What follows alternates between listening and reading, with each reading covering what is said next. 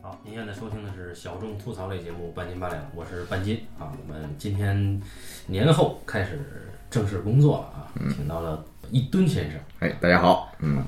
然后继续一吨先生开的专题啊，比利怀尔德。嗯，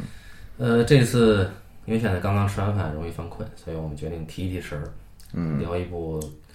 就是比利怀尔德，也应该是比利怀尔德所有作品里边儿最逗的一部，应该对对对，最嗨的一个哎，嗯，One Two Three 啊。玉女风流，对这个翻译呢，就是大家也可以忽视，因为这个玉女也没有多风流啊，也这里边也没有玉女。 哎，对对，他一九六一年的影片啊，嗯哎，柏林墙的建立是哪一年啊？这应该是柏林墙建立之后的一部电影，电影里边的这个时代背景是这么介绍啊，就一九六一年八月十三号，嗯，东德封锁东西柏林边界，也有可能是拍摄的时候这个柏林墙还没有建立，嗯，后来又加了一段之前的 OS，呃电影电影一开始有段 OS 嘛，对旁白，对也有可能上映的时候加上这一段，因为政治环境产生了巨大的变化，嗯，嗯，你接着说， 那么这个片子呢，首先啊，它应该不是一个完全原创的电影。嗯啊，它改编自一个匈牙利剧作家也是作家，叫做费伦克·莫纳的啊一个舞台剧啊。那么莫纳本身也应该算是编剧之一啊，但是编剧署名里面只有两位，一个是比利怀尔德本人，还有一个是他的老搭档戴蒙德。呃，匈牙利这个剧作家呢，我没看过他的作品啊，大家自己可以愿意搜着去搜一搜。长话短说啊，简单的呢，简单的啊，因为这个片子它是细节实在是太多了。我们先简单的讲一讲这个片子的一个故事情境啊，也就是说，刚才提了啊，背景啊是一九六一年的八月十三号，主角呢，呃是这个好莱坞一代枭雄，对， 詹姆斯卡格尼老师。哎，这是卡格尼老师出演的最后一部电影，哎，在此之前呢，卡格尼老师非常有名的作品啊，都是什么黑帮片啊，嗯就是你想想象一下黑白时代啊，卡格尼老师就专门演这个美国的黑帮大佬，对。凶这残啊，对对对，就这个人也特别有爆发力，然后呢个子特别矮，然后呢眼神呢是炯炯有神。哎，你就想象一下这个阿尔卡彭啊，这个哎，对对对对，对，就是这这个他他要是演卡彭呢，其实是我觉得是比德尼罗那一版的那个《铁面无私》里边的卡彭应该更好看一点啊。对对对，嗯，那么詹姆斯卡格尼呢，他呢作为这个影片的主角啊，是影片是以他的第一人称来叙述的。嗯，那这说这说这什么事儿呢？他呢这卡格尼啊是可口可乐公司啊派驻在这个西德啊，就是德国的柏林的这么一个地区经理。哎啊，啊，也是坐拥那个好几十个员工啊，哎，那么天天呢就是守着一个非常火热的、火辣的秘书啊，他应该有两个秘书，一个男秘书，一个女秘书。那个是会计吧？啊，那是会计啊啊，要要不就是什么主任之类的，因为啊女秘书关系是大。啊啊！对对对，然后呢，这个女秘书呢，办公室主任，哎，有个电臀，啊哎然后呢，卡走梅利路老还师对走路呢就喜欢秀电臀。卡梅利老师呢，经常请这个秘书呢，给他单独的开一设德语课啊。呃，本来呢，卡梅利老师呢有一个如意算盘，他这个要做好一单大生意之后，嗯，哎，就腾出时间来跟他的秘书，已经好久没有在一起上德语课了啊，他就决定要上个德语课。但是呢，呃，他这一单生意呢做的并不顺利。首先呢，这一单生意的对象呢非常难缠哎啊，他是他是哪儿呢？他是来自这个苏联啊，嗯，来自苏联这个什么经济委员会贸易委员会啊主任啊，哎以及以及另外两个人，一个是拉皮条的，一个是主任，还有一个就是应该是一个也是一个半官半商的这么一个角色吧。对，反正是三个苏联人，哎哎，三个苏联人上门呢，要求跟这个可口可乐公司呢进行深度合作。啊，卡文尼一想，我操，我要用可口可乐公司打入到苏联啊！哎哎呦，像一颗钉子一样切入，然后遍地开花。这从此以后，可口可乐公司将是打破铁幕的第一个美国公司，哎，第一个美国公司，而他呢认为这个将成为他的功劳簿上的最浓墨重彩的一笔，他将借此上位、啊，成为 CEO，迎娶白富美啊，走向人生巅峰。那么卡格尼老师的如意算盘想的是，如果他能做成苏联这笔买卖，他有可能就是会被调到这个伦敦的这个欧洲总部啊，成为欧洲大区的经理。他认为这是几年前就应该属于他的位置。嗯，他一直有点郁郁不得志。现在机会来了，来了来了，上门了三个蠢萌蠢萌的啊，苏联的啊，红顶子商人，哎，来自俄国贸易委员会的啊，这个软饮料书记处的书记。 哈哈哈哈然后呢，这个三个人呢，意思说我们可以合作，但是呢，我们要求可口可乐公司把它的配方给我们。 卡梅伦扯淡，不可能。哎，谈判呢就宣告无效。啊啊，但是呢，可口可乐公司说说说这样说，呃，我们来点别的合作也可以啊，啊，比如说我们让芭蕾舞那个剧团上你们那儿免费演出几周啊，哎，或者是这个我们有有一些什么什么这个小提琴乐团啊什么的，哎，看就别来文化这一套啊。然后反正 谈的呢是不欢而散，但是呢，这三个人呢，他盯住了卡格尼的那个电臀秘书。啊，这三个人的眼神目不转睛的紧盯着这个秘书的电臀啊，卡格尼也看出了他们对秘书有非分之想，嗯，哎，于是一个邪恶的计划就已经萌生了。但是虽然已经稳住了这三个合作对象啊，把他们暂时打发走了啊，这时候他接到了来自可口可乐公司总部他的顶头上司的一个电话，一个急电。他上司说：“我操，说出了大事儿。”那上司有个女儿啊，嗯，十七岁，风流成性，已经订过好几次婚了。啊，然后这一次呢，据说在欧洲玩的不亦乐乎，因为大家知道欧洲嘛啊，尤其荷兰这种地方嗯是比这个美国开放的多。这个他的上司很担心他女儿在欧洲呢玩玩过玩过火，于是呢，他知道他女儿下一站是柏林，所以他就让卡格尼呢做一下这个私人保姆。哎，结果女儿来来了啊，你呢和你太太啊要照顾她，其实是监视她，啊，不许他出什么岔子。卡格尼一想，我操，本来以为是我能升职的，没想过来这么一活儿、嗯啊！本来说我卡格尼还说说我这个马上跟苏联佬这个谈判就谈判成了，他上头说不行，不能跟苏联人谈嗯判啊！哎，卡格尼特别消沉啊，本来想着是能跟这个电臀秘书去开课去了，啊嗯，这回也没机会了。结果呢，哎，卡文尼呢就得跟他媳妇儿还一起去接这个女孩儿。哎，这个所谓估计玉女风流指的就是这么一个玉女啊。嗯，这个玉女呢就来了，来了呢，这个接着本来说呢，这个女儿，这个上司的女儿呢，在柏林啊要待两周啊，嗯，结果一待待成他妈的两个月了。嗯，两个月过去了，卡格尼显得特别的挫败啊，这个生意没做成，还他妈天天伺候这小屁孩儿。突然有一天，卡格尼上班正美呢，被告知我操，女儿失踪了，哎，嗯这他妈怎么回事儿啊？然后卡格尼呢，他有一个贴身的私人司机哎，啊，可能公司给他派的啊。嗯，这司机呢是个纯正德国人，啊嗯，这个礼数非常周到。嗯，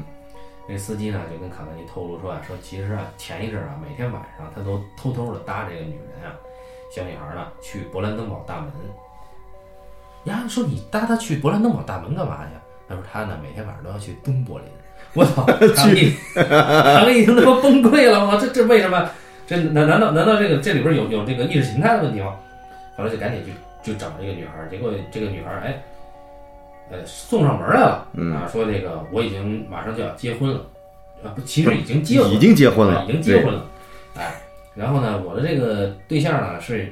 呃，是一个东德的主义小伙儿。 啊我靠，卡文尼一听都炸了，说我他妈的为这可口可乐公司工作十五个春秋啊！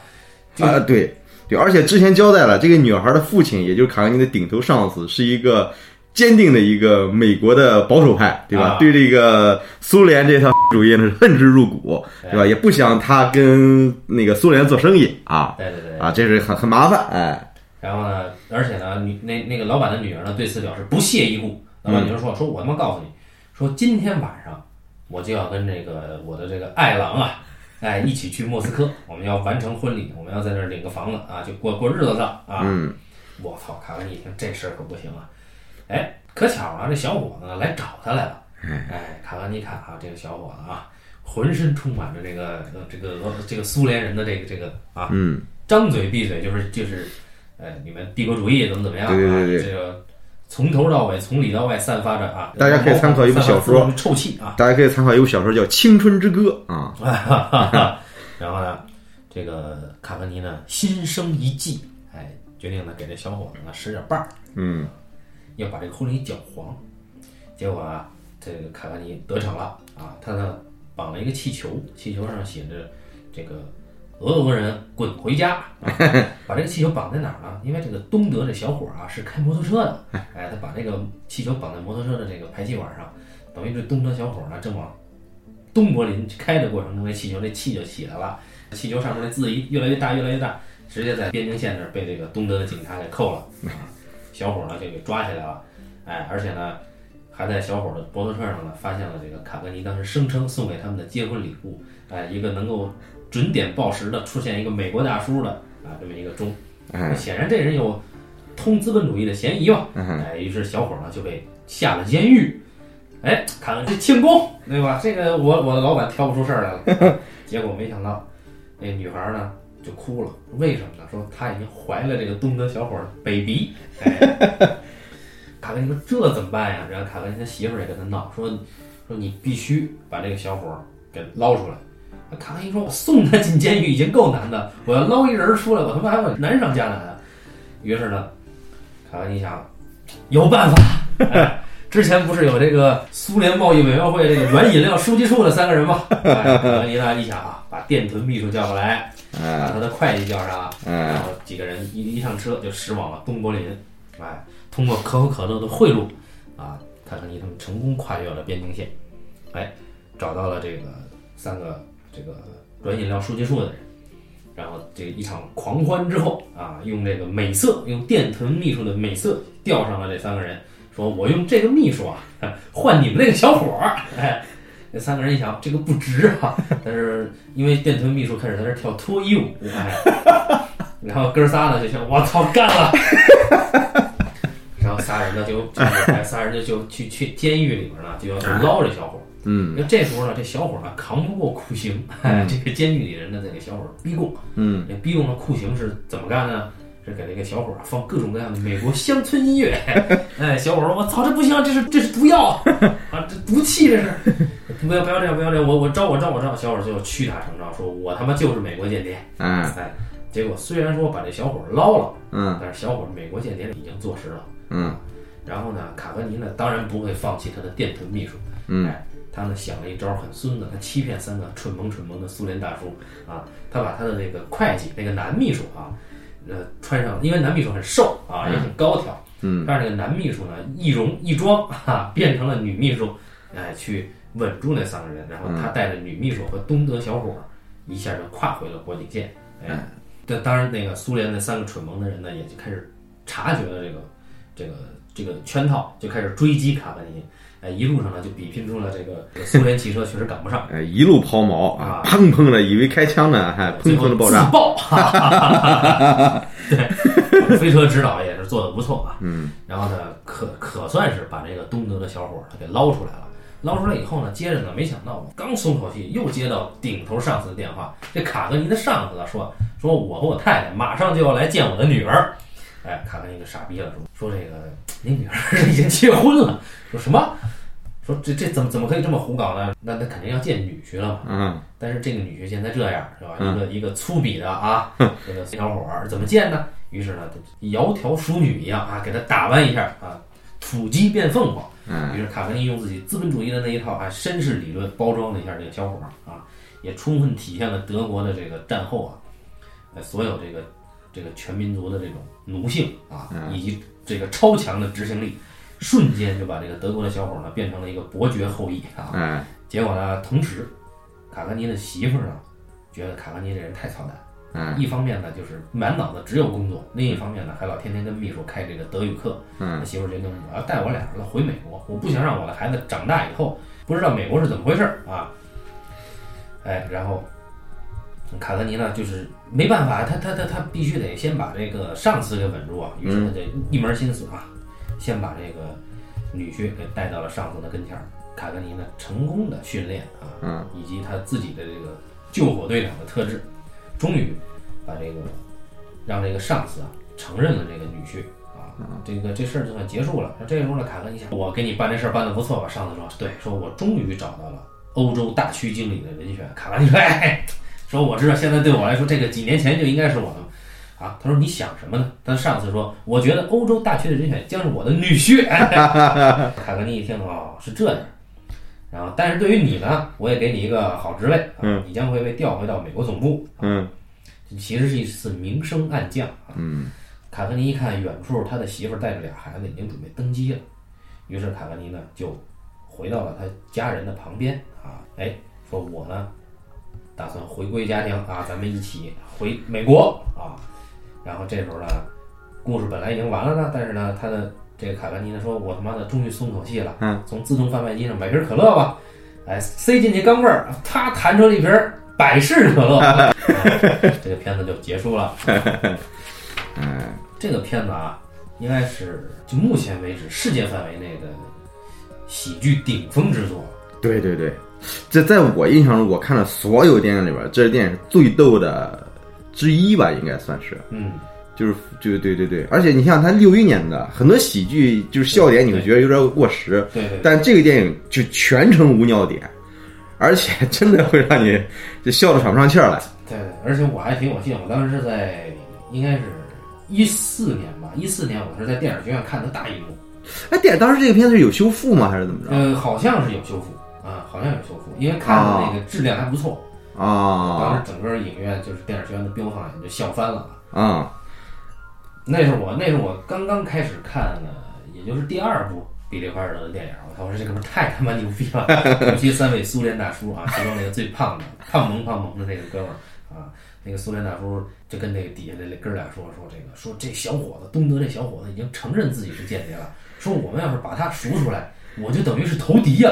说你知道投敌会发生什么吗？你知道他们会怎么对待我的家人吗？他得把我的媳妇儿杀了，把我小舅子杀了，把我丈母娘、丈母娘、老丈人杀了。哎，说到这儿一想，我投敌，对吧 哎，然后就干了。哎，嗯，那么这是一个就是比利怀尔德玩转意识形态的这么一个喜剧啊。对，而且他这片子里边就就是就每一个人物都太逗了。嗯，呃，尤其而且那个这个这个那个主人卡格尼的那个会计，对吧？ 难怪哎，贼瘦贼瘦那哥们儿，哎，这个一一开始的时候，就是卡格尼出场的时候，那会计啪一下车，给一打开门，啪一个敬礼，对吧？一个对纳粹军礼式的敬礼，对吧？然后呢，再过去给他开一楼开电梯那是那门，是他司机，那是他司机，他的会计是戴眼镜儿啊对啊那是他的司机。啊，但但是老老给他敬礼那人可是他会计啊，呃，敬礼的那个是就是两两脚一并，啊对啊，那个那是他的会计。 对啊。然后会计去那电梯的时候，给给他开电梯，啪一一个敬礼。然后卡格尼上了电梯，那会计赶紧走楼梯上到二楼，电梯门开着，啪又一个敬礼，然后那还是司机，开门的都是司机，连开三个门的是司机。是吗？嗯，就因为他那个镜头怎么的，把自己的帽子先戴着嘛，哦，从一楼跑到二楼，腿儿到二楼，然后把这个电梯门打开，迅速摘下自己的帽子，啪一挺身，两个脚跟儿一碰，就标准的德国军礼啊。啊，啊，卡文尼说，嗯，说你这个很标准吧？哎对然后就接着他会计就出场了。啊卡，文尼一进公司啊，这么多员工啊，同时给他起同立时咵一下起立，卡文尼就烦了，吓他一跳。啊。跟卡文尼跟他那会计说，能不能不让每次我进来的时候这帮人都同时站起来？这个会计是这么说的，说哎，说说你不知道，发号施令很容易，说他说，但是呢，我得训练他们，先让他们练习不起立，而我练习不跺脚啊。然后这个这个，他跟那会计说，你这跺脚的习惯是不是你做过盖世太保啊？他说：“您可别这么说啊！哎，你是不是给阿道夫开过门儿什么的？”那会计说：“阿道夫是谁啊？”说：“我这个全程都是开地铁的，地上的事情我不知道啊。”不是最后的时候，电影最后的时候，不是有个记者要过来勒索这个，也不是勒索，要要跟他说说，我知道这个女儿嫁给了一个东德人，而你非说这是一个东德贵族，我要上报纸刊登这事儿。然后这个卡格尼说，哎，那我你你对吧？我给多少钱你可以搞定这事儿？他说哈我们德国的记者不可能被金钱收买的。这时候呢，会计过来，哎，上尉你怎么在这儿呢？他行为纳粹军礼。 哎，然后卡文尼问，哎，这什么情况？然后他是以前在我军队时候上尉啊，但是你在开地铁的时候上尉呢？不是，我在党卫军时候的上尉啊。说完这个，我操，那记者当时灰头土脸就撤了。对，就是所以就是每一个人都要掩盖自己的黑历史啊。 哎，对，会计有个很著名的话，对吧？对，当时 卡文尼说说，能不能不让他们行军礼？说你们在军国主义制度下待的太久了，然后那个那个那会计说：“你看，这就是问题所在。以前的军国主义说，我让他们坐下，他们绝对不敢站起 来。现在是民主了，他们想坐站起来就站起来。对他们自己要站起来。对，呃，当时这个卡格尼就老说说，哎呀，说这个虽然说现在可口可乐呢已经通过走私的途径到了东柏林，嗯，但是呢，走私过去以后呢，这帮人从来不退瓶儿。大家都知道，小时候喝汽水你得退瓶儿嘛，对吧？嗯结果这这个梗儿呢埋在这儿了。嗯然后呢，他们几个人当时去捞这个东德小伙儿的时候呢，就得通过这勃兰登堡大门。嗯然后呢，那个东德警察的那个呃那个把守边境的东德警察呢，就要拦这车。然后卡文尼说：“我是可口可乐公司的。”那警察说：“你有什么证据说你是可口可乐公司？”他拎出一提来，说：“你看啊，给你们的，但是你得把瓶儿退给我。”然后这个警察呢，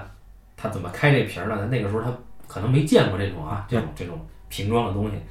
拿起来那瓶儿，冲着旁边那栏杆儿，咵一啐，把把这个连这瓶儿带三分之一的可乐给啐没了。然后直接对着这个嘴儿就灌 上。然后这卡文尼说：“终于明白他们为什么不退瓶了啊！嗯，哎，里边段子太多了，是吧？比如说那三个一出场的时候，对吧？先递给卡格尼一根雪茄， 是吧？然后他说这这雪茄，他说古巴雪茄，他说你们这儿有，然后这个我们跟古巴这个贸易换的。”对对对，卡文尼说：“这不错啊 呀、对，哎我给他们导弹，我们给他们导弹，他们给我们雪茄。 对对卡尼抽了一口说：“你们上当了，这这这雪茄是劣质的啊，没关系，我们给他们的导弹也是劣质的啊。对，三个苏联人说：“说我们要这个，我们要你的 formula，就是配方。”卡文尼说：“不可能。”啊，No formula, no deal 啊！ 人家说我们可以有克里姆林宫的可乐跟你换嘛？啊卡文尼说：“他妈的，克里姆林宫的可乐连阿尔巴尼亚人都不喝啊，是用来给这个羊羊圈消毒的。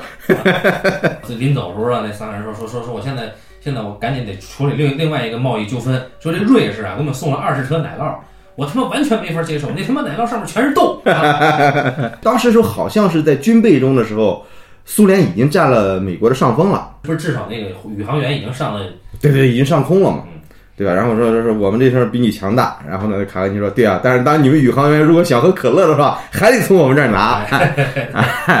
因为当时在在这么一个冷战背景，对吧？两方是剑拔弩张的情况之下，对吧？然后呢，这个这个当时的这个政治背景很严酷，所以说呢，就是他们开这种玩笑呢，就感觉格外的爽，嗯，特别是就把那帮苏联人损的真是体无完肤。对，尤其是这个东德小伙儿啊，当然从来不穿内裤啊，每次过来都都在这恶意的在抨击这个卡格尼以及其代表的这个可口可乐公司这资本主义制度等等等等等等。然后，但是呢，最后改装了以后呢，小伙儿学的比谁都快。啊不穿内裤还有这个梗，就最后的时候不是当时当贵族要穿穿内裤了，然后那小伙说不行，我们从来不穿内裤的。然后卡格尼的媳妇儿说，怨不得他们能赢得了冷战呢。对，对呀、然后然后就是小伙儿政治倾向转变那个过程，对吧？一路上经经历那些事儿，对吧？小伙儿一开始还有个党政，对吧？这终于入党了，要转正了，这是特别特别荣耀啊！然后最后当小伙儿一下转变过来之后，要面对老丈人了，哎，老丈人，你看我，我你看我这我，这这是我家里这个城堡的照片儿，对啊，然后这是我这个高档会员俱乐部的这个俱乐部证，啊啊，不是这个证儿，错了，赶紧吧，对吧？赶紧把这党员证给扔了啊！对，真的看的特别嗨，就极爽。比利华尔德他这个确实喜剧已经喜剧的登峰造极了，而且这个词写的确实牛逼，就是比如说这个，当这个卡格尼知道他上司的女儿要嫁给这个小伙儿的时候，说说你每次你给他洗衬衫的时候，他都在给你洗脑啊。然后跟那小伙儿说，小伙儿说我我我我埋葬你们啊，埋葬你们万恶的资本主义。然后卡格尼说 OK bury us but don't marry us。这女孩儿特别富有是吧对？然后呢，这个身上还有好多貂皮大衣啊， 然后最后这女孩儿临走之前的时候要私奔的时候，对吧？把一件貂皮大衣送给了自己的清洁工，啊、 对吧？然后最后发现这她又走不了了，然后清洁工紧紧抓着自己的貂皮大衣说：“我这个我不我可不能还回去。”哎 哎，全篇充满了这种嘲讽。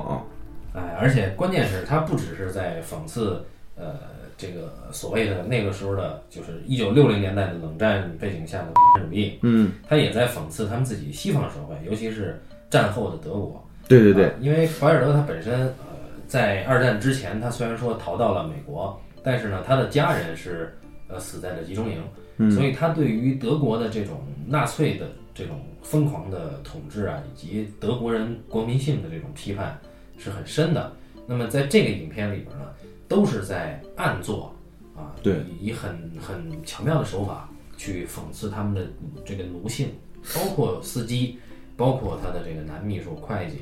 啊，也包括所有的员工，甚至他的这个电臀女秘书。就是当当你没有命令的时候呢，每个人可能都很懈怠，嗯但是当你有一旦有了一个命令，不管这个命令有多愚蠢，嗯每个人都要把它执行到百分之一百二的程度。嗯嗯，呃，所以这个在这里边儿就所有人全公司到最后休息日全部停止休息，嗯加班。哎为什么呢？就是为了把东德这小伙包装成一个贵族女婿。哎，对， 尤其是 在贵族女婿，贵族身份是怎么来的呢？对吧？这个这个有一个没落贵族，现在已经沦落到了清扫厕所、厕所清洁员的一个地步。然后呢，就请这没落贵族啊，做个收养程序，把这个小伙收养成他的养子，对吧？哎继玩了，对对对，然后呢，这个东德党员一听，哇靠，让我当贵族，说这帮吮吸劳动人民血汗的水 蛭，然后这个水蛭公说啊，不对，他们是吸自己的血的水 蛭啊，因因为他们好像是他们为了保持血统纯正，对吧？就像《冰与火之歌》里边的这自个己通婚是吧？ 对对对，有有内部通婚的时候，所以他们有这遗传病，反正血小板啊可能是天生没有，所以说他们叫流血不止的这 个这个民族。哦，叫冯德罗斯特斯卡滕伯格伯爵啊，对，这个片子就特别牛逼，就是刚才你说那个，就彼得华尔德，当他在损这帮 社会主义国家这帮制度的时候，他并没有说把美国的这一套看得多么权威、多么高大、多么美化，对对吧？只不过是说。我们挺蠢的，你们比我们还蠢，大家都在蠢的程度上，只在蠢的一方面，只不过大家程度有差异而已。对，或者说就是表现不同而已。对对对，比如说那个在在已经那个老丈人的飞机就要落地了，那么他们开着车往机场赶，嗯卡格尼呢就教训这个东德的小伙儿说：“这个说你看啊，说你呢现在现在欠我多少多少钱啊？嗯你这个这个手表、嗯这个是我的多嗯少多少钱，然后你这个烟盒我的多少多少钱，嗯一共你欠了我多少多少钱？嗯那小伙儿说我这刚成了一个贵族就已经欠了一屁股债。嗯呃，对，说我们的系统啊就是这么运作的，每个人都欠每个人的 钱，呃也也是黑了一把这个美国资本主义的这种信用系统啊对。啊。”哎，一开始他那个旁白的时候说的特别有意思，他说这个这个这个柏林当时当时还没有建柏林墙之前的时候不是封锁线吗？对吧？每天都要穿这个城，说这个这个封锁线一边的警察呢粗鲁而又多疑， 另一边的警察呢是多疑而又粗鲁，对吧？所以说，当这个电影进行到一多半的时候呢，他不不光表现那边的这个宪兵怎么着，也表现就是西德这边的宪兵。说说说说说，听说你们这边有宣传 主义的分子，对吧？对对对到他们公司来搜查什么的。然后那个西德那宪兵呢说说这个你们这边有一个人啊，胸很大，嗯，一个女人，说这是在胸上呢写了很恶劣的攻击我们那个美国的这个词汇啊，对对对，Yankee 啊，说 Yankee go go home，、嗯美国佬滚蛋，对嗯吧？说这个到底是谁，我们要查这个人啊。其实那是那个卡格尼让他的这个男助理啊翼翼装的时嗯候啊塞的这个气球啊，在气球上， 因为当时那个东德呢放了好多气球，写着 Yankee go home。嗯啊，然后这个他们应该是现捡的气球啊，当、当成了这个充气的这个丰胸的东西，对，啊假胸，啊对对，还有一个细节，啊就是他让那个呃密，他让那个会计扮成这个女人的衣服，对吧？嗯去去去去去引诱那那那苏那苏联人。就后来时候，他们他们就就主人公卡格尼他们带上东德小伙和女秘书，开着车疯狂回来了，对吧？然后呢，那会计呢只能自己走回来。就跌跌撞撞，对对对，结果这会计到到公司的时候，对吧？衣衫褴褛，我操，身上衣裳撕了一条一条的。然后这个卡格尼就问你什么情况？在在东德那边说遇到什么人了？他不是情况更糟，我是遇到了一帮美国大兵， 美国然后美国大兵把这个他衣服撕了，要要给给他拍成花花公子这种照片 儿，对对对，所以就是说这个这种喜剧它不应该是局限在一种意识形态之下的啊，它是对超越这个意识形态的。对，这是我觉得，就我觉得彼得华尔德特别特别牛逼的地方。聊这点，我特别想起一个政治正确的一个问题。嗯，因为如果看彼得华尔德早期的电影，四十年代的电影，但我相信彼得华尔德骨子里边是肯定不可能相信这套东西的一个人。但是呢，那时候他做商业电影，而且尤其是二战时期，他必须要迎合这套价值观，嗯，对吧？因为有有时候，因为就如果说你要做一个主流价值观的电影的话，你首先你要超越这个价值观，你自己不太可能会相信这个价值观，但是你才能做得了这个价值观。呃，不是说不相信，不是说怀疑它，而是要超越它，你才能做得了。所以，比利华尔德早年的电影，像什么《大人与小孩》，那是比利华尔德在美国拍的第一部电影，做做导演的第一部电影，那里边就是一个典型的讲保家卫国的一个电影，哦，美国军人保家卫国。就是主旋律，特别主旋律。嗯，里边是里边那个主主人公那个军人呢，他有一个很恩爱的一个女友，嗯，然后呢，然后呢还有一个女主人公，女主人公就装装扮成小孩嘛，叫金杰罗杰斯啊，对对对。然后最后最后这个主人公为什么要跟那个前女友分手呢？就是因为主人公他他在后备营里边训练军人，但是主人公自己想上前线，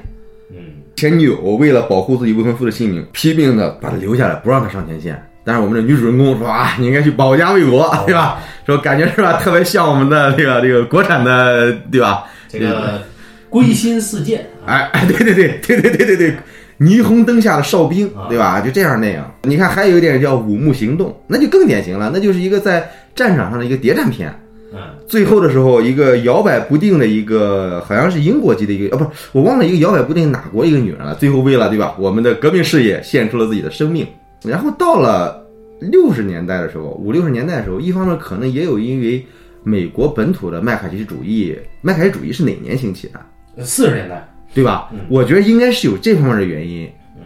是因为美国本土的观众嗯可以能接受这个东西了，就是他们对这种意识形态上比较模糊的电影，他们接受度可能会更高一些了。嗯我猜测哈。然后呢，所以说才能有诞生这样的东西。你看，在他在损这个苏联那边是完全没有美化美国的资本主义，就是基本上他三头损啊，就比如说对这个，像他的这个男助理，他他当时这个卡凡尼一想，马上他的顶头上司就要落地了，嗯，说今天是周末，然后这个他卡凡尼赶紧跟他这个男助理说，说告诉外头所有的员工啊，让他们停掉一切手里的工作待命。嗯嗯那个男助理当时特别兴奋，说：“我操，太牛逼了！就好像回到了美好的过去， 全民动 员。哎”德国人心里还是盼着这个啊， 对，啊对，柏林夜食那个电影也特别有意思，就是比利华尔德好像是四十年代末还是五十年代初的时候拍的一个电影，嗯就讲的时候就讲的这个二战结束以后，嗯西德不是被美国这边接管了吗？嗯然后呢，就是就是这边美国这边纪律委员会。然后去调查美美军驻德国这帮人的军纪，哦，哎，发现呃德国这帮在驻德的这帮士兵已经迅速的贪污腐化，对吧？然后这帮人对吧，跟跟跟跟德国当地女人胡搞啊什么的，就就这么一个电影。啊但最后呢，也回归到政治正确，就主就是主人公本人就是一个跟德国女人胡搞的这么一个人。然后呢，女主人公呢是这个纪律委员会的一个女调查员。哦，然后最后好像发现跟主人公好的这个女德国人好像是间谍还是怎么着来着，所以也有政治方面的倾向。最后主人公对吧，跟这个女主人公走到了一起。啊嗯，是这么一个电影。但是呢，就他的视角选的特别特别有意思。然后呢，当时拍这个电影的时候啊，就是他他因为航拍里边剪辑了很多纪录片的镜头，啊，就就就是从那飞机上看德国被轰炸的千疮百孔。我记着好像比利华尔德那本书上说，当时有人看到这个样片的时候，跟比利华尔德就说说，我靠，这个这个德国人看来弄得挺惨的哈。嗯然后比利华尔德很生气，说他们他们惨什么惨？啊我全家人都被送到集中营里边去了，这帮人都该被炸死。但是看电影电影的时候，他是拍的如此轻松诙谐，你甚至你看看不到比利华尔德对这个事情的怨气，但是他这个幽默的力量又是如此之大，这是我极其佩服他的地方。对，按照比利怀尔德接受采访，他自己说，他他是在自己最低落的时候，嗯最最暗淡的时候才拍喜剧片，嗯他在自己最开心的时候是拍的是这个正剧或嗯者是悲剧，所以那那可见 可想就是。拍这个 one two three 的时候，比利怀尔德是到位。 哇这，哎，其实其实我觉得这个这个心理还啊真的是挺挺对的。嗯，有时候你确实人自己本人很快乐的时候，你只能聊得了段子，聊不了喜剧。嗯，我记得他那访谈里边还写了一点，当时，呃，呃，那个我记得好像说说说哪个地方一艘轮船上面上面上面坐满了避难的犹太人，嗯，他们要去美国避难，嗯，结果当时的时候罗斯福，对，还没有开战。嗯，然后罗斯福呢就没有让这个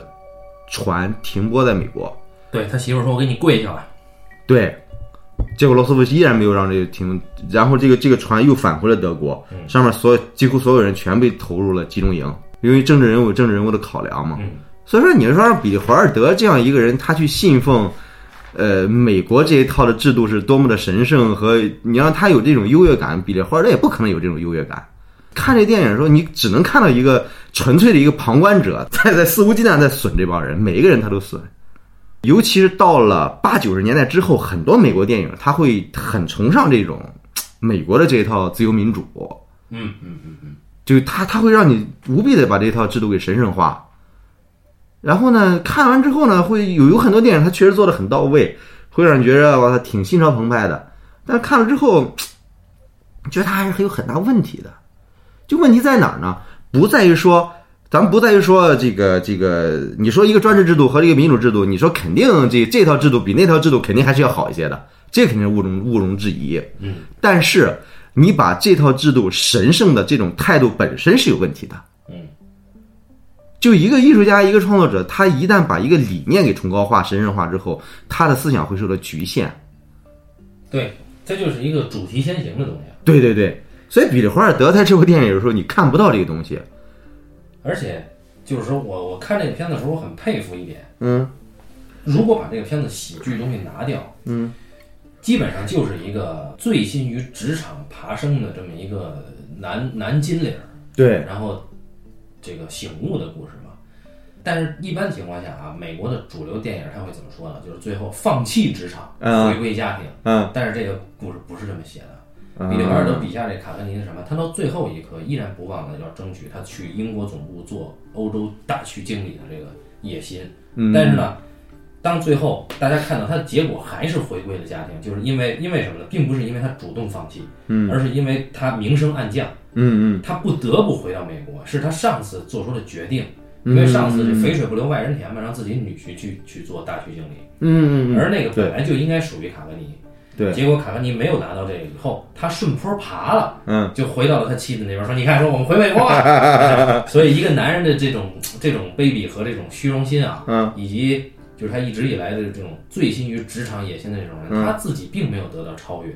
对，啊。哎对，这一点就是，如果如果我们提纯这个故事的话，嗯，能做到这一点的这个导演，在美国的这种，就尤其是美国越往后这种清教徒下面的这种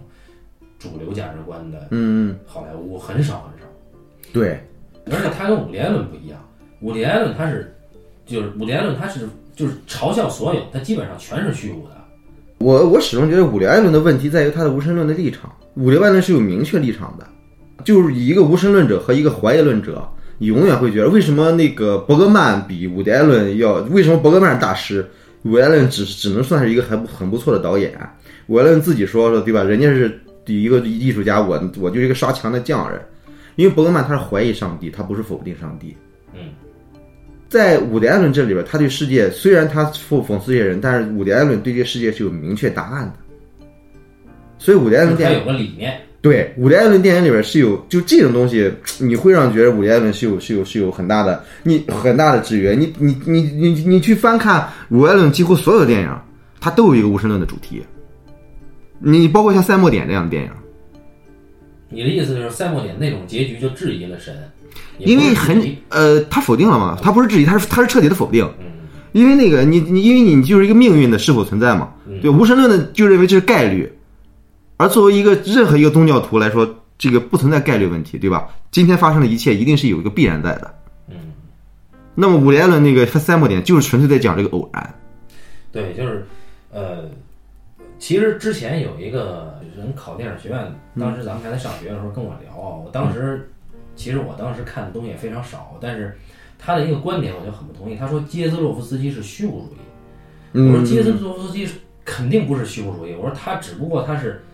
呃，他是在这个命运之下，在命嗯运之力之下，他表现了一个呃我没有办法的这种东西，嗯这这这种理念。但他实际上，他对于这种命运也好，神也好，他是有一个基本信念存在的，对对对对对，就是说我不可能人超越不了命运，嗯，但人的挣扎本身是有魅力的。嗯嗯，可是我现在是觉得这个伍迪·艾伦这个是是恰恰是一个虚无主义，哎，对对对对，这个我完全同意。我啊，你当时建立很不错嘛，当时时候如果当时给我抛出一个问题来的话，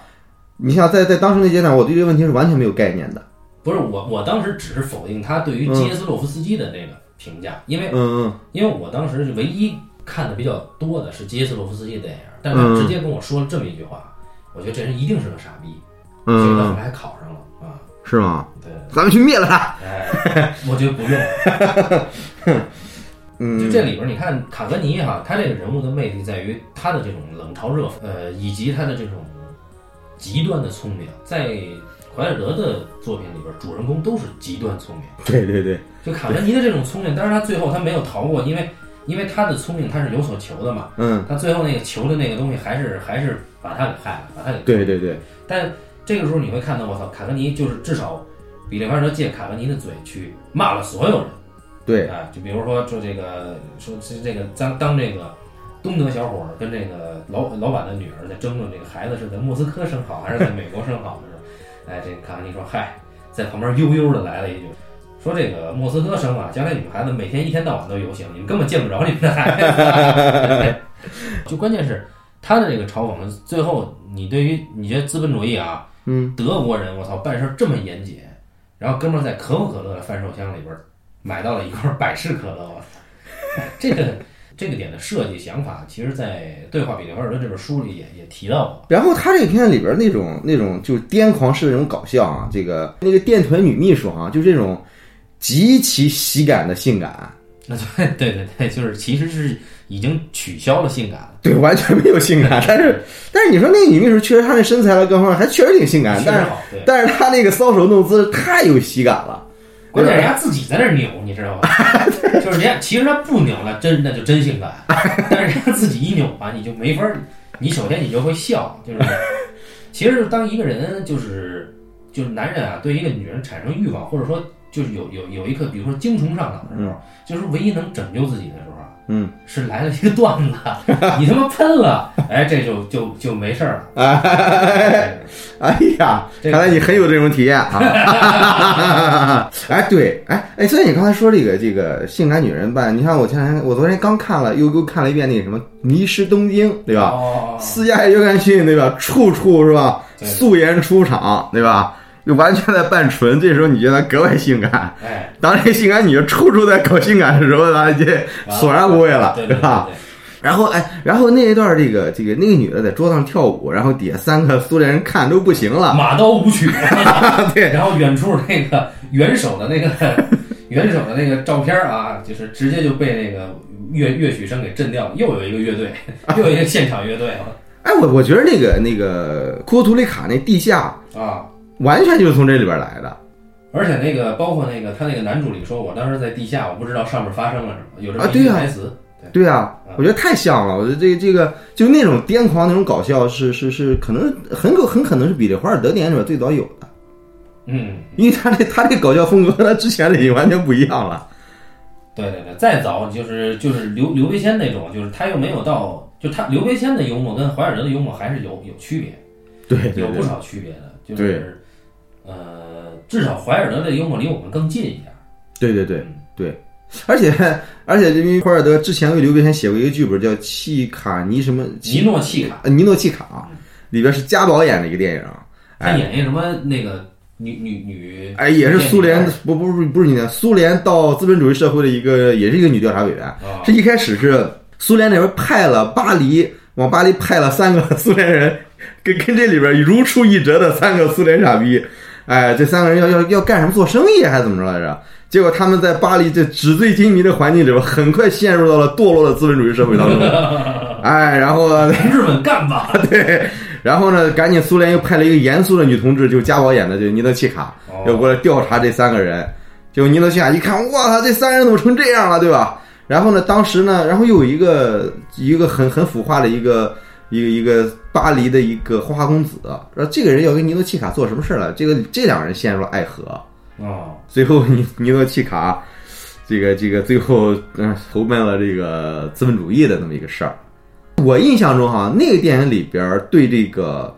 苏联黑暗的这个这个揭黑暗面的揭露啊，啊，还是挺多的。因为有一段尼德契卡回国之后，他们好像是都他和那三个同志是吧， 都好像关系受损。呃，因因为这个事儿，因为在资本主义这方面的事儿，他导致他们职位降低，好像还还还还去劳改啊，还怎么着来着？有一定的悲悲惨经历。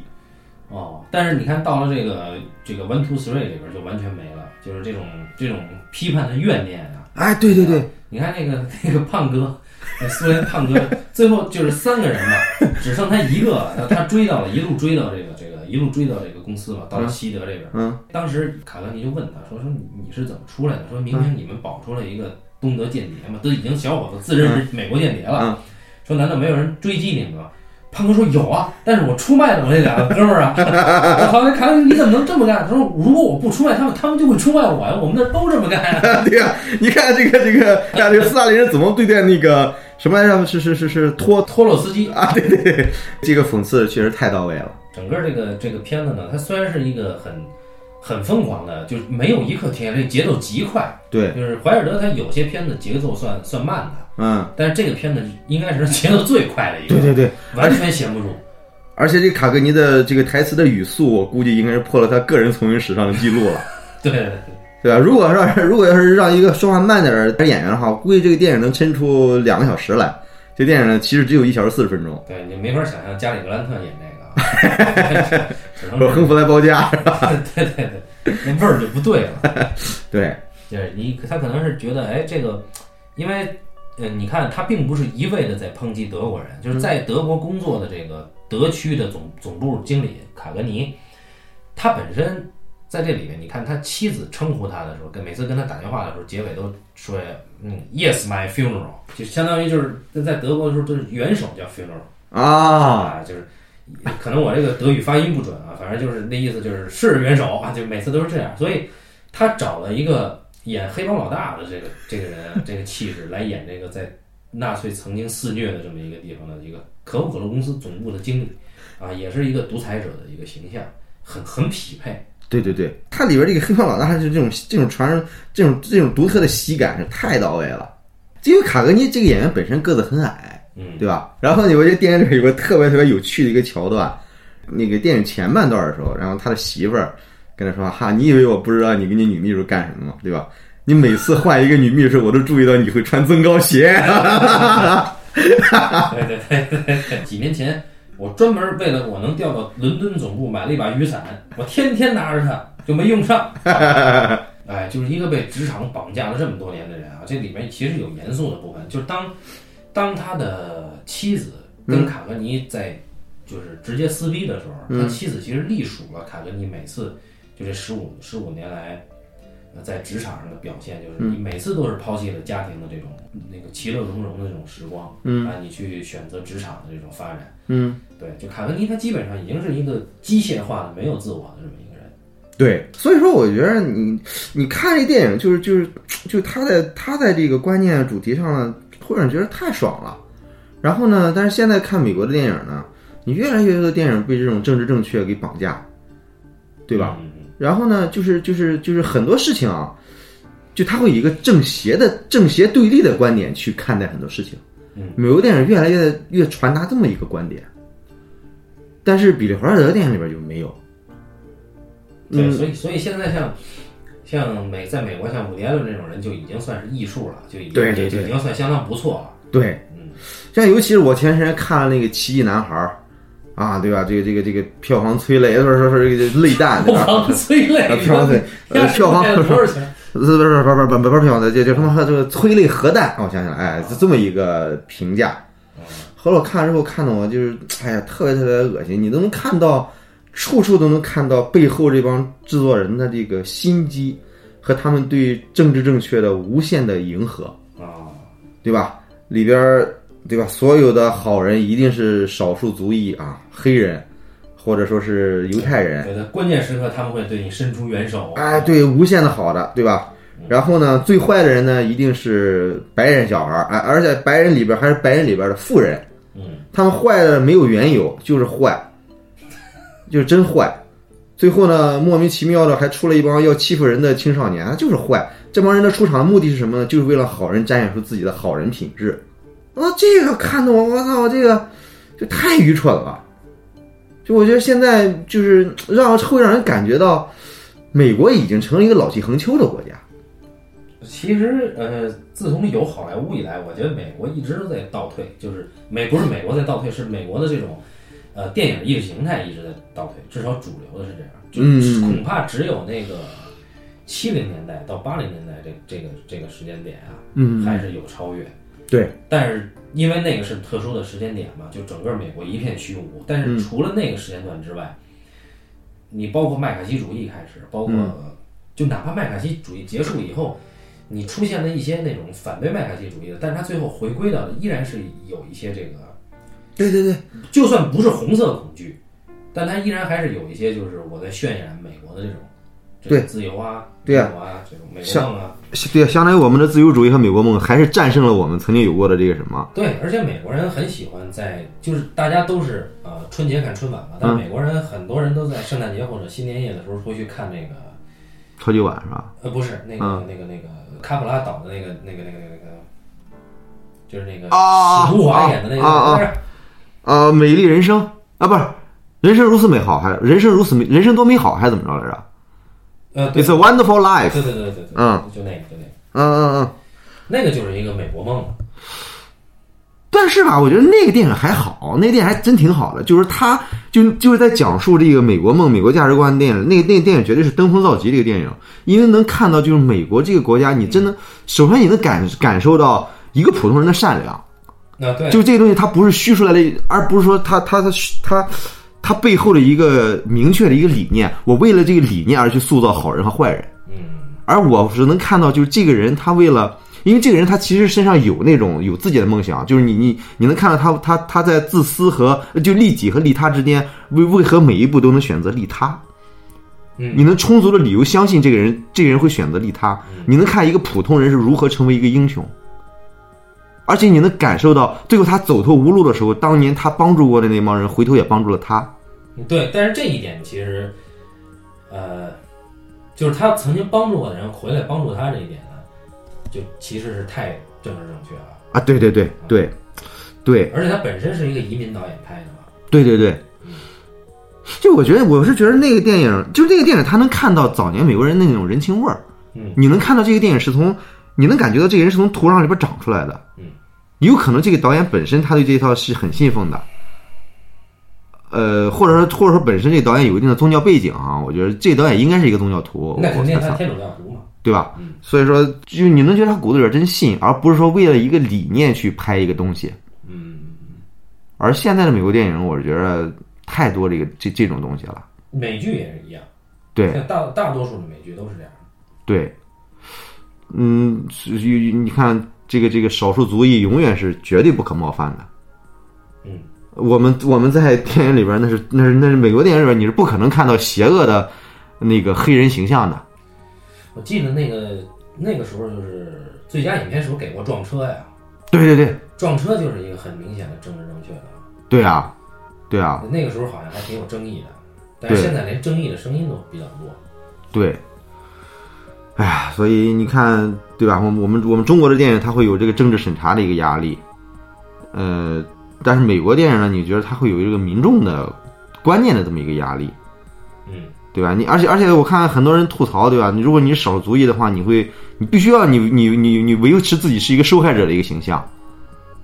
这是他这是他一个少数族裔应该有的一个形象。基本上全被定义了。对对，所以就是再看比利华尔德在几十年前拍这个电影，你觉得嘖能能看到他的他的他的生命力之旺盛，这是很了不起的。哎，还有一个就比利华尔德吧，觉得他他电影里面其实有两种人，一种是呃对他他他电影里面的人永远具有两个特质，一是刚才你说的极端聪明，另外一点道德上永远是有有巨大缺缺憾的。嗯，我觉得人都应该是这样，对，对，就道德上，我操，道德上没缺憾，或者说道德缺憾少的人，挺不容易的吧？对，但是很多好莱坞的导演，但是很多很多电影，像刚才说那《人生多美好》，就是一个道德感如一步一步在提升的那么一个一个一个一个人嘛，嗯，对吧？当然那个还算做的不错的，那很多做的不太好了，那那那你觉得这种道德感，这种崇高感，你会觉得有点儿，就是有点儿立不住。对，这我想到了，就是比利怀尔德在访谈的时候啊，他对《阿甘正传》其实给过很高的评价。嗯，对，就你看《阿甘正传》，他对于美国的历史，包括美国的一种种种意识形态吧，嗯，给了一个很超越的那种，那嗯，那那种有有一丝嘲讽的感觉的那种态度。对这一点还是在美国的，尤其他还拿了奥斯卡，对。还是挺不容易的。哎，我我又想到另外一个事儿，因为当时说到比利·华尔德想拍《辛德勒的名单》来着，对，是对吧？然 后我们再看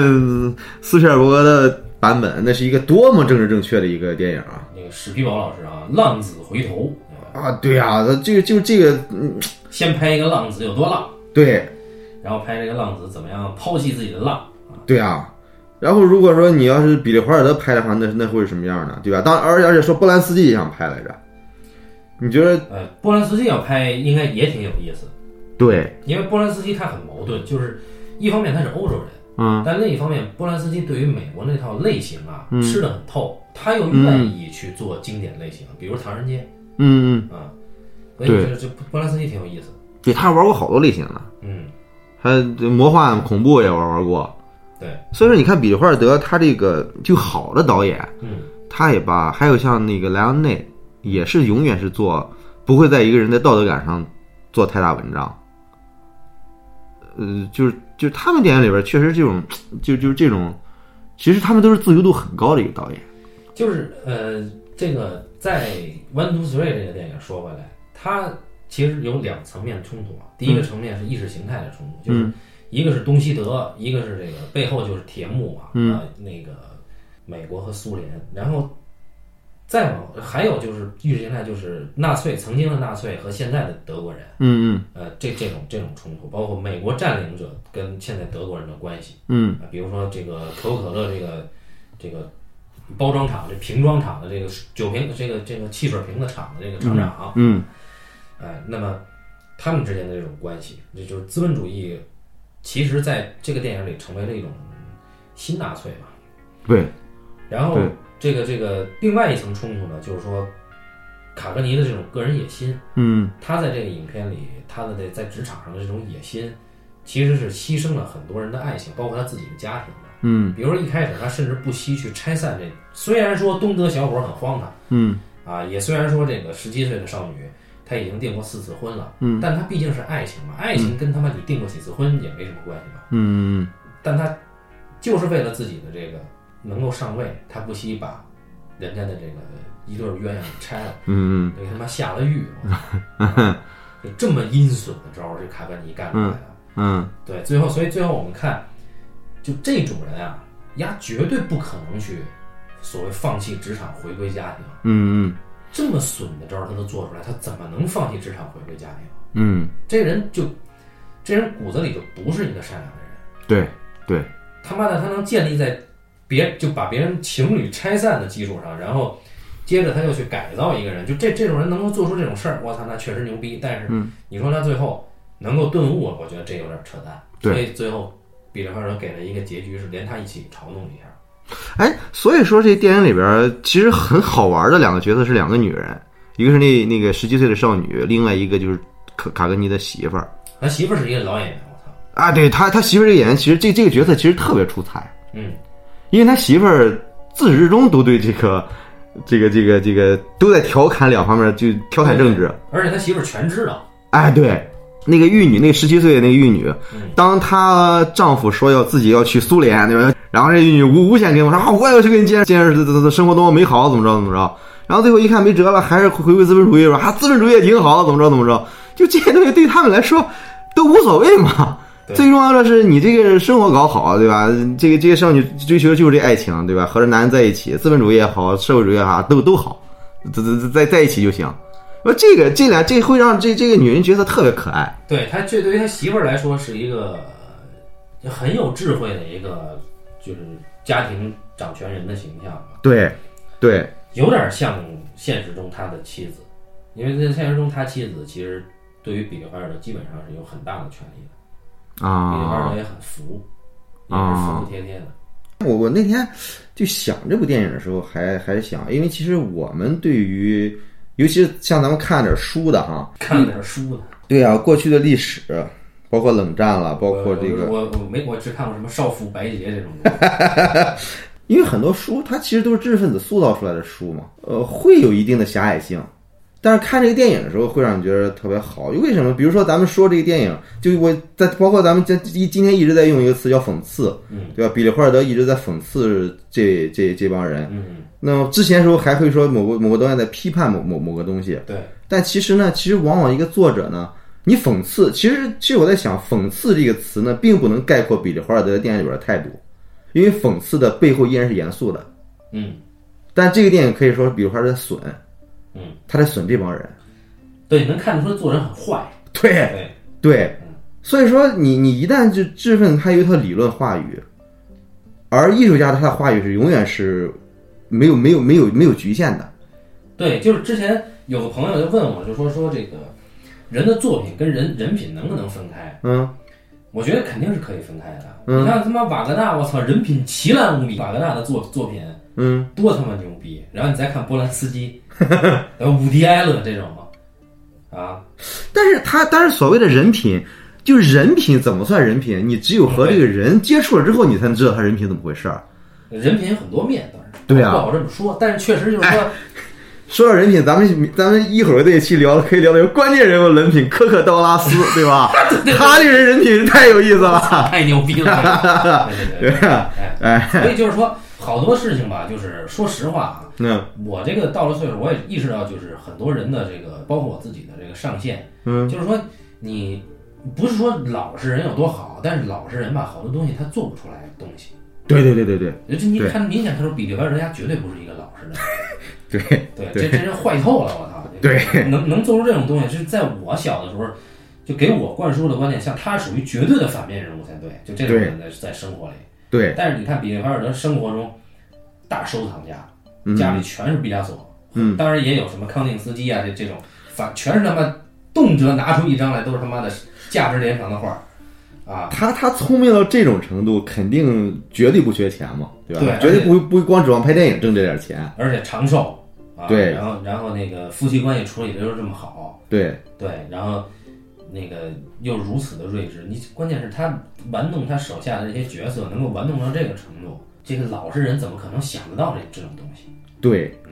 因为我们有时候所谓的好人，这好人是活在价值判断里边的，所以说也就会导致他自己会有些憋屈。对，但是你要比利华尔德，肯定也也绝对不可能是坏人，因为他会超越价值判断，对，所以他活的对吧？从从心所欲不逾矩，哎。哎，但是作品里边他可以是吧？尽可尽尽情的释放，对，作品里边儿就是坏到骨子。那么我们，呃，接下来的这个系列的接下一部应该是比利怀尔德最他妈坏的一部电影。对对对对，对对，就是大家期待一下《倒扣的王牌》哈嗯啊。那么，呃，关于这个《One Two Three》这个电影啊，一九六一年的，我们就聊到这儿啊。感谢大家收听这一期的半斤八两，咱们下期再见。下期再见。